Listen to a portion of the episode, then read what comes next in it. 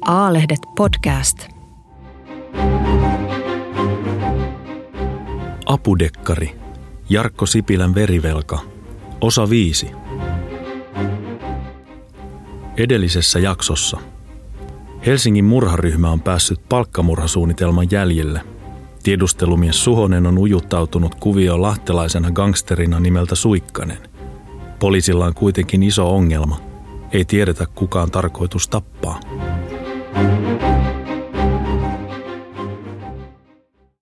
Rikoskomissaario Kari Takamäen katse kiersi Pasilan poliisitalon isohkon neuvotteluhuoneen pöydän ympäri.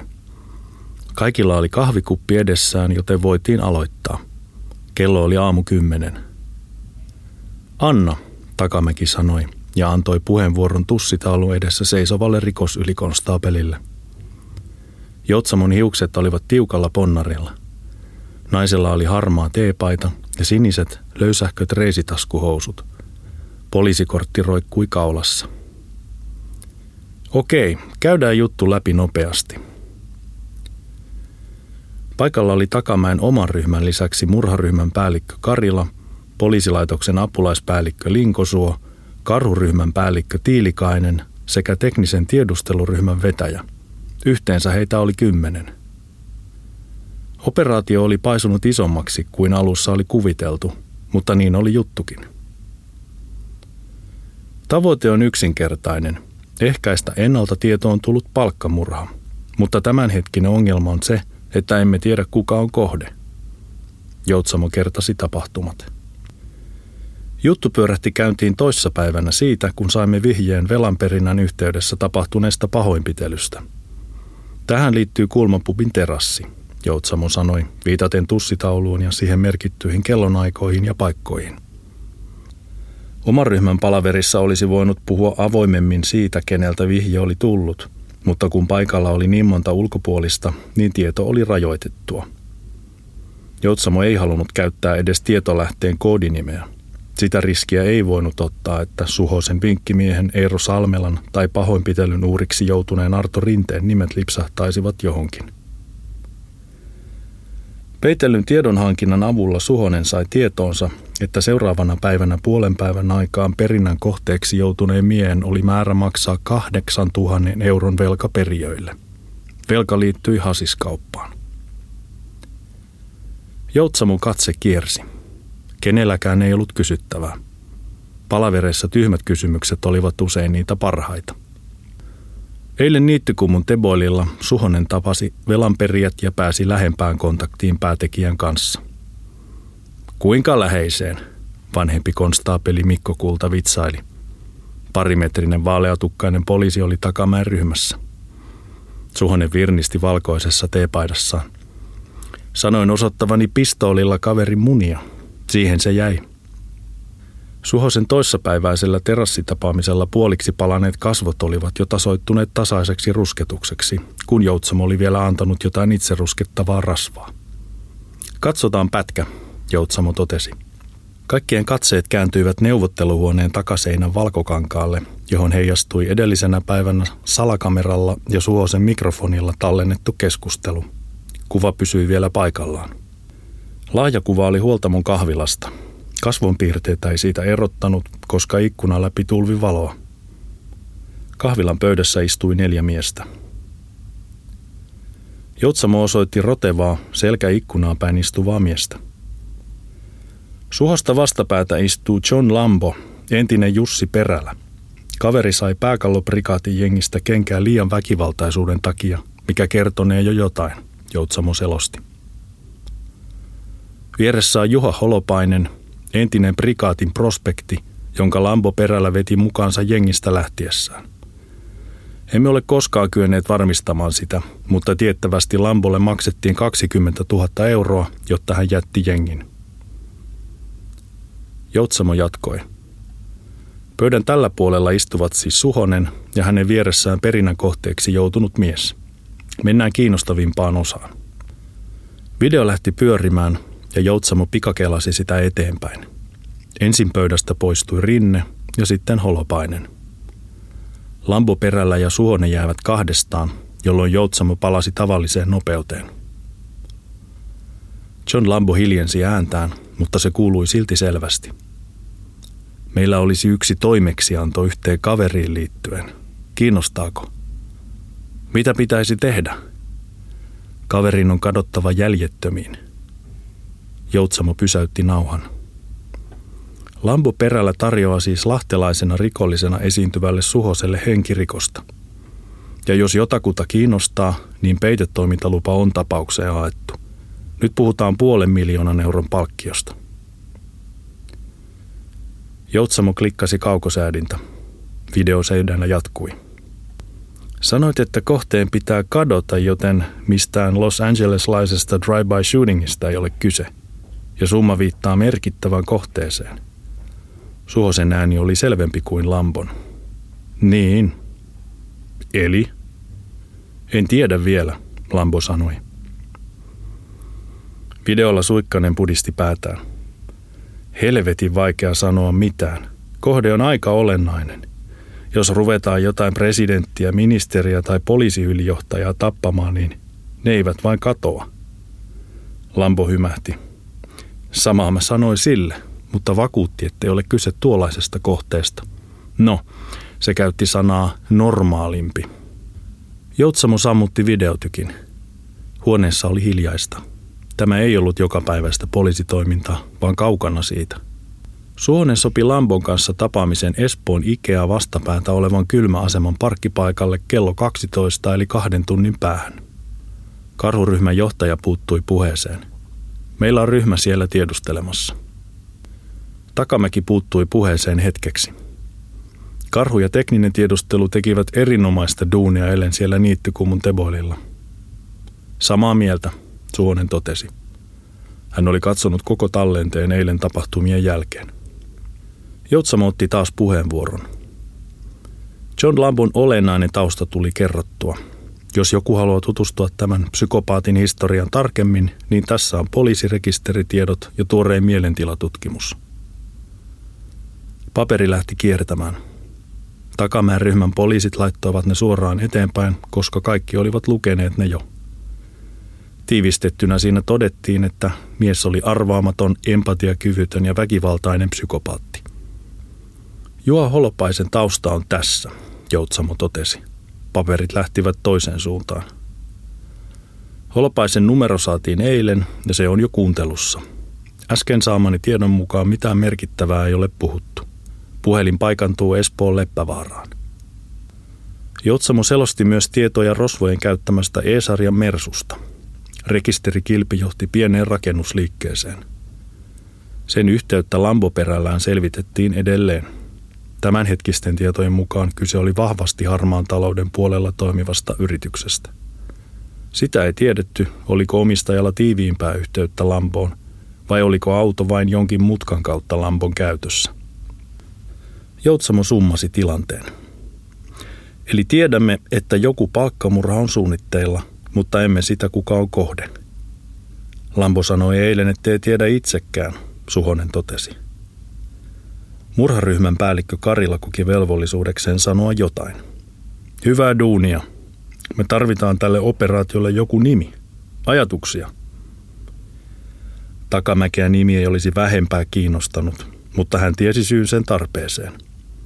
Nimi oli välttämätön sen takia, että ylimääräiset kustannukset voitaisiin kohdentaa johonkin – jos operaatiosta tulisi kallis, niin ainaisessa rahapulassa kärvistelevä Helsingin poliisilaitos voisi hakea rahaa ylimääräisiin kuluihin poliisihallitukselta.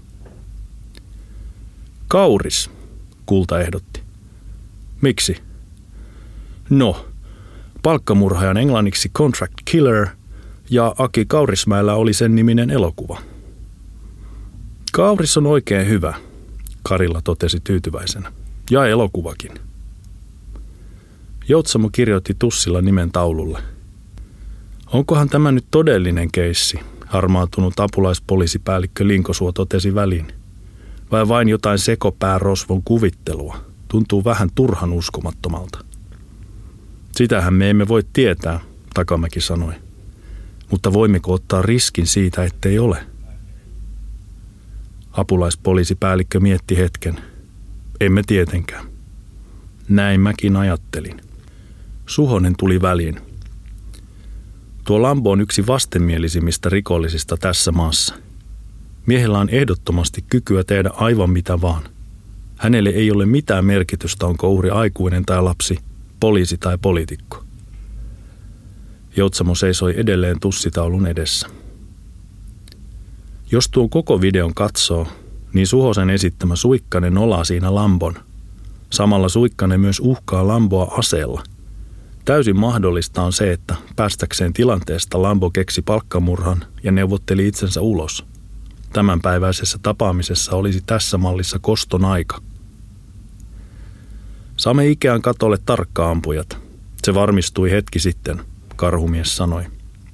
Suhonen mietti, mutta ei sanonut mitään ääneen – ei sellaista tilannetta ollut, jossa karhu ei saisi tarkkaa ampujaan sinne, minne se ne halusi. Takamäki jatkoi. Tärkeintä on estää suunniteltu palkkamurha, joten Suhosen on pelattava peliä lampun kanssa. Murhan valmistelun täyttyminen on aika lähellä, mutta se ei auta mitään, jos otamme yhden mahdollisen tekijän pois. Pitää löytää toimeksiantaja. Olisi hyvä tietää uhrin henkilöllisyys, apulaispoliisipäällikkö Linko Suo totesi. Niinpä, Takamäki ajatteli. Hän oli tyytyväinen, ettei ollut koskaan halunnut edetä tutkinnanjohtajaa korkeampiin virkoihin, koska se ei selvästikään parantanut älyllistä lahjakkuutta. Suonen nousi mustalla Toyota Minimasturilla Turun moottoritietä ja kääntyi oikealle Espoon tielle. Helsingillä oli Helsingin katu ja Espoolla Espoon tie. Molemmat kuvasivat kaupunkeja hyvin – Helsingin katu kulki kiihkeässä Kallion kaupungin osassa, kun taas Espoon tie halkoi automarkettien, monikaistaisten teiden, peltojen ja golfharjoituskentän maisemia. Jättimäinen Ikean tavaratalo jäi oikealle. Puolet Espoontien autoista kääntyi risteyksestä sinne. Heinäkuisesta hellepäivästä huolimatta asiakkaita piisasi. Suonen käänsi RAV4 liikennevaloista vasemmalle. Lomilan laajalla teollisuusalueella rakennukset olivat matalia – Neljöistä tai hehtaareista ei Espoossa koskaan ollut pulaa. Teboilin kylmäasema oli oikealla, mutta tapaaminen oli sovittu vasemmanpuoleiselle nesteelle. Siinäkin oli vain mittarikatos, mutta nesteen vieressä oli McDonald's. Suosen katse haki harmaata 90-luvun Mercedes Etä. Sellaisella Jussi Perällä, eli nykyinen John Lambo, oli ollut eilen liikkeellä. Mersua ei näkynyt, eikä vielä pitänytkään. Neste ja McDonald's oli rakennettu loivaan rinteeseen kahteen tasoon siten, että hampurilaisravintola oli hieman ylempänä kuin kylmäasema. Välissä oli pensasaita. Suonen peruutti auton perän pensasaitaa vasten. Espoon tie ja Ikea olivat suoraan edessä, joten hän näki saapuvat autot. Toyotan ilmastointi ei toiminut, joten Suhonen avasi kaikki ikkunat. Se auttoi vähän. Hän kaivoi nakkatakin povitaskusta iPhonein ja näpräsi sitä hetken. Puhelimen karttanäytössä näkyi punainen piste. Lampun autoon oli eilen niittykummun tapaamisessa salaa kiinnitetty seurantalaite. Mersu painkantui nyt Turun moottoritien ja Kehä Ykkösen risteyksen nurkille, joten sillä menisi vielä muutama minuutti. Seurantalaitteet olivat osoittautuneet hyödyllisiksi. Enää ei tarvittu kahta kolmea autoa ja viittä poliisia seuraamaan kohdetta – vaan tekniikka hoiti sen.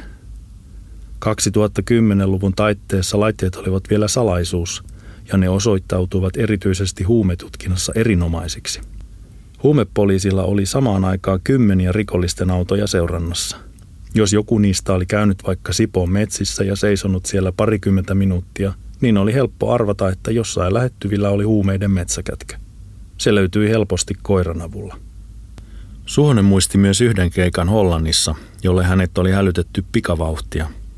Suomalaiset seurantalaitteet olivat niittäneet mainetta ja Alankomaiden poliisi tarvitsi apua. Suhonen oli hypännyt seuraavaan Amsterdamin koneeseen ja viety poliisiautolla suoraan satamaan, mutta matkustajalaiva Englantiin oli ehtinyt lähteä.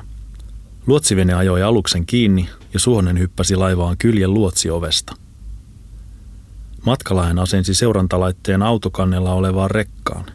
Myöhemmin selvisi, että operaatiolla oli saatu takavarikkoon kymmeniä kiloja kokaiinia ja paljastettu kansainvälinen huumeliiga.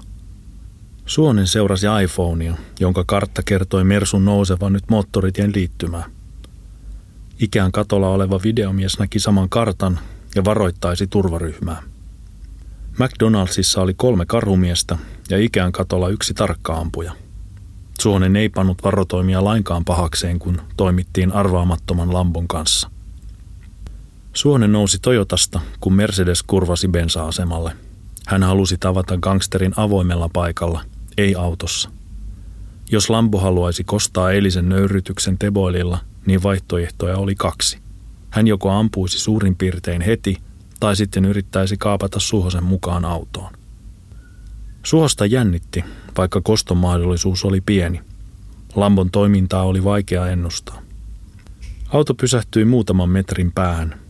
Jykevä, tatuoitu mies nousi kuljettajan paikalta. Muita ei autossa ollut. Lambolla oli sama tumma löysä tuulitakki kuin eilen. Tällä helteellä se oli varma merkki kätketystä aseesta. Tulit kuitenkin. Mieli ei ole muuttunut, Lambo varmisti. Aina valmiina, Suikkanen vastasi. Tosin seitsemänvuotiaana sai kenkää partiosta, kun katkoi leirillä johtajan telttanarut. Miksi? Lambo kiinnostui. Söi mun makkaran iltanuotiolla. Hyvä syy. Miehet seisoivat sivuttain Ikeaan nähden. Se oli Suhosen tarkoitus, sillä näin katonampujan ei tarvitsisi pelätä osuvansa Suhoseen. Lambo ojensi lapun Suhoselle. Mä hankin sen uuden puhelimen. Tossa on sen numero. Suhonen puolestaan luetteli pelipuhelimensa numeron gangsterille, joka tallensi sen luuriinsa. Mikä on aikataulu? Tapasin eilen illalla välimiehen. Lupasin lisätietoa huomenna. Tieto hämmensi Suhosta. Lambon Mersu ei ollut liikkunut illalla lainkaan, vaan se oli seissyt miehen asunnon kupeessa Vantaan Myyrmäessä. Poliisi ei ollut uskaltanut laittaa seurantaryhmää miehen perään, koska sen paljastuminen olisi romuttanut kuvion. Eli emme vielä tiedä kohdetta. Ei. Onko niillä varmasti rahaa? Lambo nyökkäsi. Se on selvää. Tekijä miehiä siis, Suhonen ajatteli. Anna mulle vielä varalta joku toinen numero, johon voin soittaa jostain yleisestä puhelimesta, jos tulee jotain yllättävää. Lambo empi hetken, mutta luetteli sitten numerosarjan, jonka Suhonen painoi mieleen. Parin tunnin sisällä siinä olisi telekuuntelu päällä. Suikkanen, yksi juttu vielä, Lampo murahti. Mikä? Eilisestä. Älä helvetti enää ikinä osoita mua aseella. Tapan sut, jos teet sen uudestaan. Teboilin tapaamisessa Suhonen oli bluffannut pistoolilla pöydän alla, mutta se oli mennyt täydestä. En osoita, paitsi jos tulee tarve, Suikkanen sanoi viileästi. Sitten sun pitää vetää liipasimesta ensin. Lampo hyppäsi Mercedekseen ja kiihdytti renkaat vinkuen pois. Kiitos, että kuuntelit. Lisää podcasteja osoitteessa apu.fi.